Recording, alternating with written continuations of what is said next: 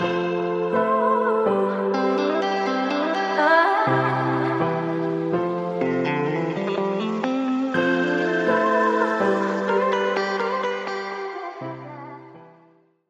Krásný dobrý den, přátelé. Vítejte u mého 12. podcastu. Jak jistě víte, společně jsme na Instagramu řešili chyby, kterých se jako právníci či jako skoro právníci dopouštíme stran pojmů, jejich přesného vymezení a významu. Strašně jsem se nasmála u toho, co jste mi posílali, bylo to fakt super a díky za to. A doufám, že brzy podobnou věc zopakujeme a teď už se dám do vysvětlování. Takže nyní tedy pro ty, kteří se stále nejsou jisti, zmíním úplně náhodně, tak jak mi to přišlo pod ruku, pár pojmů, které se pletou a nějak je vysvětlím a třeba vám sdělím i nějakou svou pomůcku, podle které si ty pojmy pamatuju. Tak úplně první věc je komanditista. Spoustu lidí se na střední naučí říkat komandista a potom s tím přijde na práva a strašně těžko se to odnaučuje. Takže prostě komanditista. Komanditista jako takový představuje kapitálový prvek v komanditních společnostech a podle čeho si to můžete zapamatovat.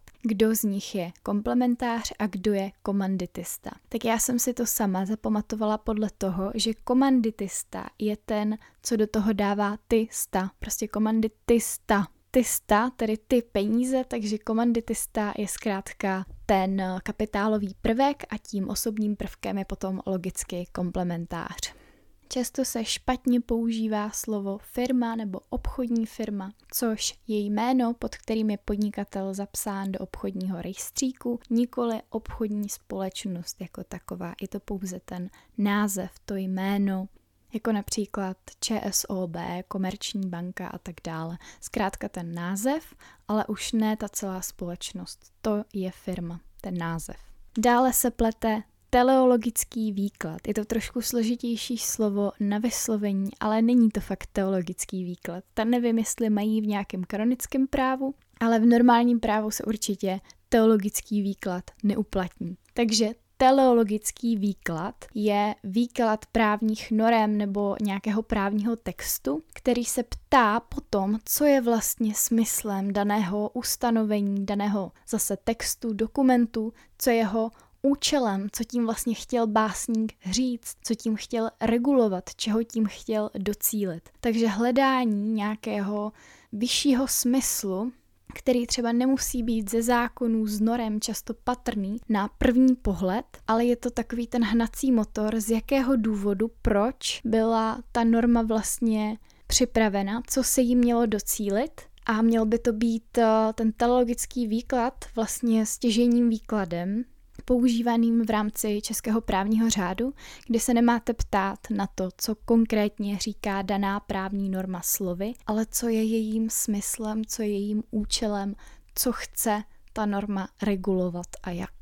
Dalším pojmem, který se plete, je nebis in idem, tedy ne dvakrát v téže věci. Já sama jsem si dlouho myslela, že je to nebis in diem, tato latinská věta prostě znamená, že jedna věc nemůže být souzena, rozhodnuta víckrát, ale pouze jednou. V konkrétních případech se potom zkoumá těch totožností věci několik, to znamená totožnost osoby, předmětu a tak dále. Zkrátka, jeden spor se stejnými účastníky může být soudem rozhodnut jenom jednou, protože v ostatních případech už by to postrádalo smysl. Samozřejmě do tohoto jednoho rozhodnutí se nepočítají nějaká následná navazující řízení, odvolací řízení a tak dále. Průzkumu se objevila také latinská věta superficie slovo cedit, tedy povrch ustupuje půdě, kdy někdo píše kredit a já se tomu nedivím, protože když eh, ta slovíčka jsou pro vás nová, tak si je lehko spletete a máte tendenci v ní hledat nějaká slovíčka, která znáte. A jak už jsem řekla, znamená to tedy povrch ustupuje půdě, je to taková zásada, která se vlastně uplatňuje v občanském zákonníku a v podstatě znamená to, že stavby jsou od účinnosti nového občanského zákonníku součástí pozemku. Pozemek je jakoby to hlavní, má prim, vítězí nad uh, tou stavbou, na tomto zkrátka ten občanský zákonník staví. Tak, co je to kvitance?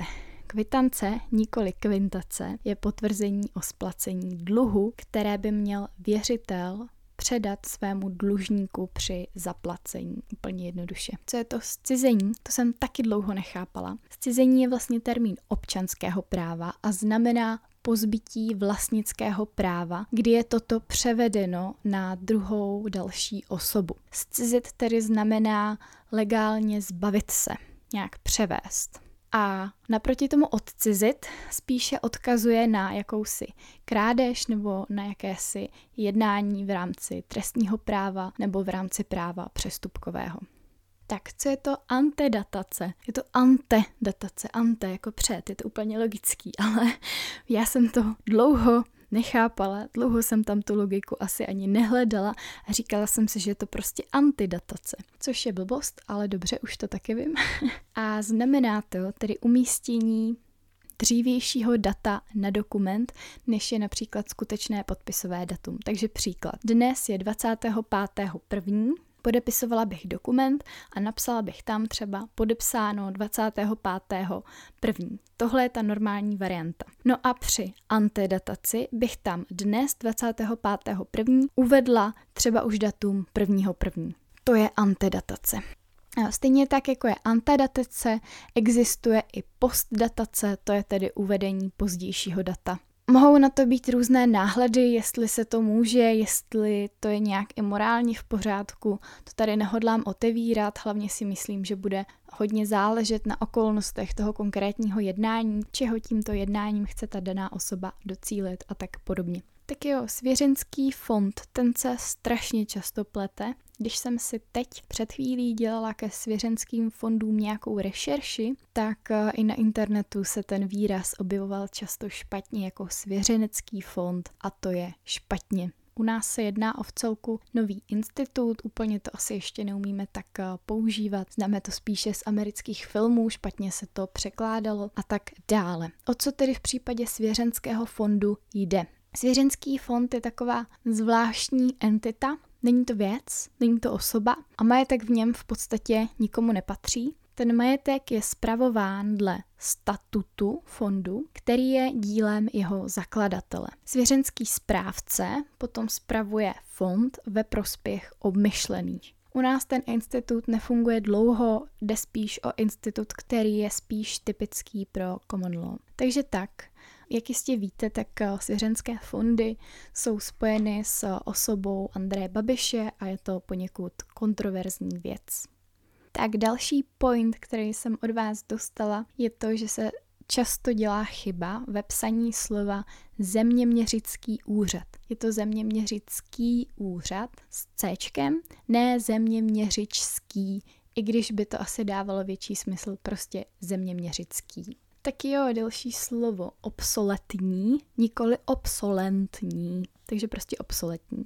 Prostě je tam to letní. Co to vlastně znamená? Význam toho slova je překonaný, nepoužívaný, zastaralý. Takže z hlediska práva, abych uvedla nějaký příklad, tak eh, překonaný, nepoužívaný a zastaralý je zemědělský skladní list. Pokud nevíte, co to je, tak eh, jsem uvedla dobrý příklad, protože je to skutečně překonané, nepoužívané a zastaralé, takže to pravděpodobně ani neznáte. Super, jdeme dál.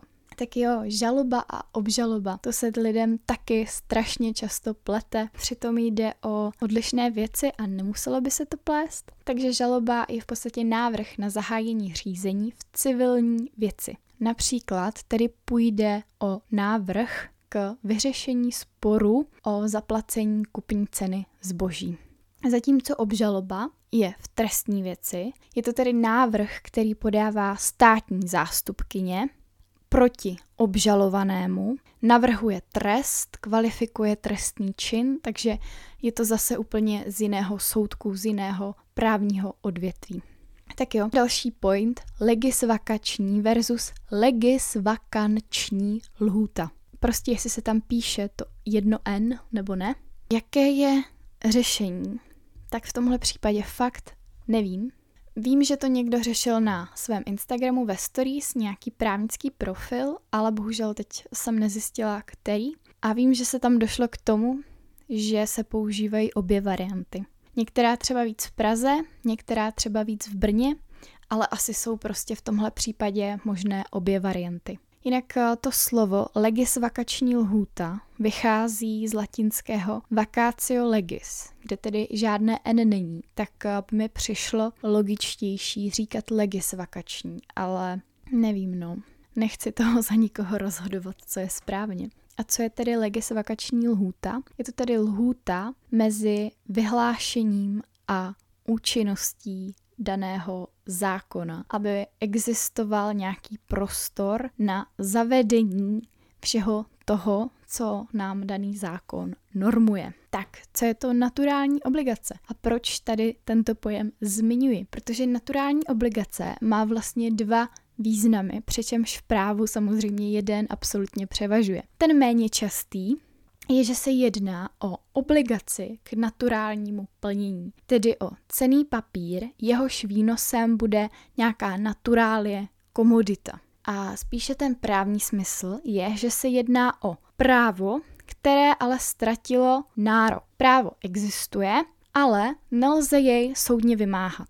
Pokud ztratíte nárok, tak to znamená, že nemůžete danou věc úspěšně uplatnit u soudu. Příkladem naturální obligace bude nějaká skutečnost nebo smlouva, něco takového, která už je ale promlčena. Už ztratila ten nárok. Takže v případě promlčení, když vám jako věřiteli bude plněno, tak super pro vás, protože vy stále máte právo takže nepůjde o bezdůvodné obohacení, když vám někdo poskytne to plnění i po promlčení. Nebudete se bezdůvodně obohacovat, protože máte to právo, ale na druhou stranu, kdyby vám to plnění po promlčení poskytnuto nebylo, tak vy už s tím nic neuděláte, protože nemůžete tu věc úspěšně uplatnit u soudu právě proto, že tam chybí ten nárok. Ten nárok je vlastně úspěšnost uplatnění u soudu, něco takového. Takže to byla naturální obligace. Potom taková mini pikoška, protože mám dneska za sebou zkoušku z cených papírů, respektive zpráva cených papírů, tak jenom taková blbost prostě právnická. Zaknihovaný cený papír není cený papír. Nevím, k čemu vám ta informace bude, pravděpodobně k ničemu, ale kdybyste náhodou někdy šli do AZ kvízu a byla tam tahle otázka, tak vy už víte, že zaknihovaný cený papír prostě není cený papír. Nádhera. Tak jo, co se taky ultra plete a mě se to do dneška pletlo taky, ale po dnešku už nebude, protože jsem si k tomu vymyslela sice úplně blbou, ale takovou pomůcku, díky který si to zapamatuju a to je zápůjčka a výpůjčka. Schválně, než vám to řeknu, co z toho je co. Mhm. Nevíte, že jo? Já jsem to taky nevěděla. Takže od teď si to budete pamatovat, protože při zápůjčce se půjčuje zastupitelná věc. Budou to zpravidla peníze. Takže zápůjčka zastupitelná a zaplatíte. Jo? Zápůjčka zastupitelná zaplatím. Prostě všechno je to na za, teď už si to pamatujeme. Takže typicky to bude nějaké peněžité plnění zapůjčené od banky. No a výpůjčka je zase nezuživatelná věc a typická je bezplatnost. Takže výpůjčka je, když ti někdo vypůjčí vysavač. Takže zápůjčka zastupitelná a zaplatíš a výpůjčka vypůjčí vysavač. To je úplně jasný. Takže od teď už si to všichni pamatujeme, akorát prosím vás, až budete někde na hodině nebo až budete psát nějakou písemku, tak si to říkejte v hlavě, nepište to a neříkejte to nahlas a hlavně neříkejte, že jsem vám to řekla já. Bezva. Jdeme dál. Co se dál ještě trošku plete, je nájem a podnájem, protože jde v podstatě o podobnou činnost nebo činnost prostě, která na sebe navazuje, ale jde o rozdílné její stupně. Nájem je ten první stupeň, kdy vám je přenechána věc k užívání za nájemné. Takže příklad, prostě nájem bytu. Pronajmete si byt. No a podnájem vzniká až jakoby pod tím nájmem, proto to tam zaznívá, kdy vlastně ten nájemce z toho původního nájmu dále pronajímá tu věc zase další osobě. Uděluje někomu zase to užívací právo. Takže je to jakoby v dalším stupni, ten podnájem.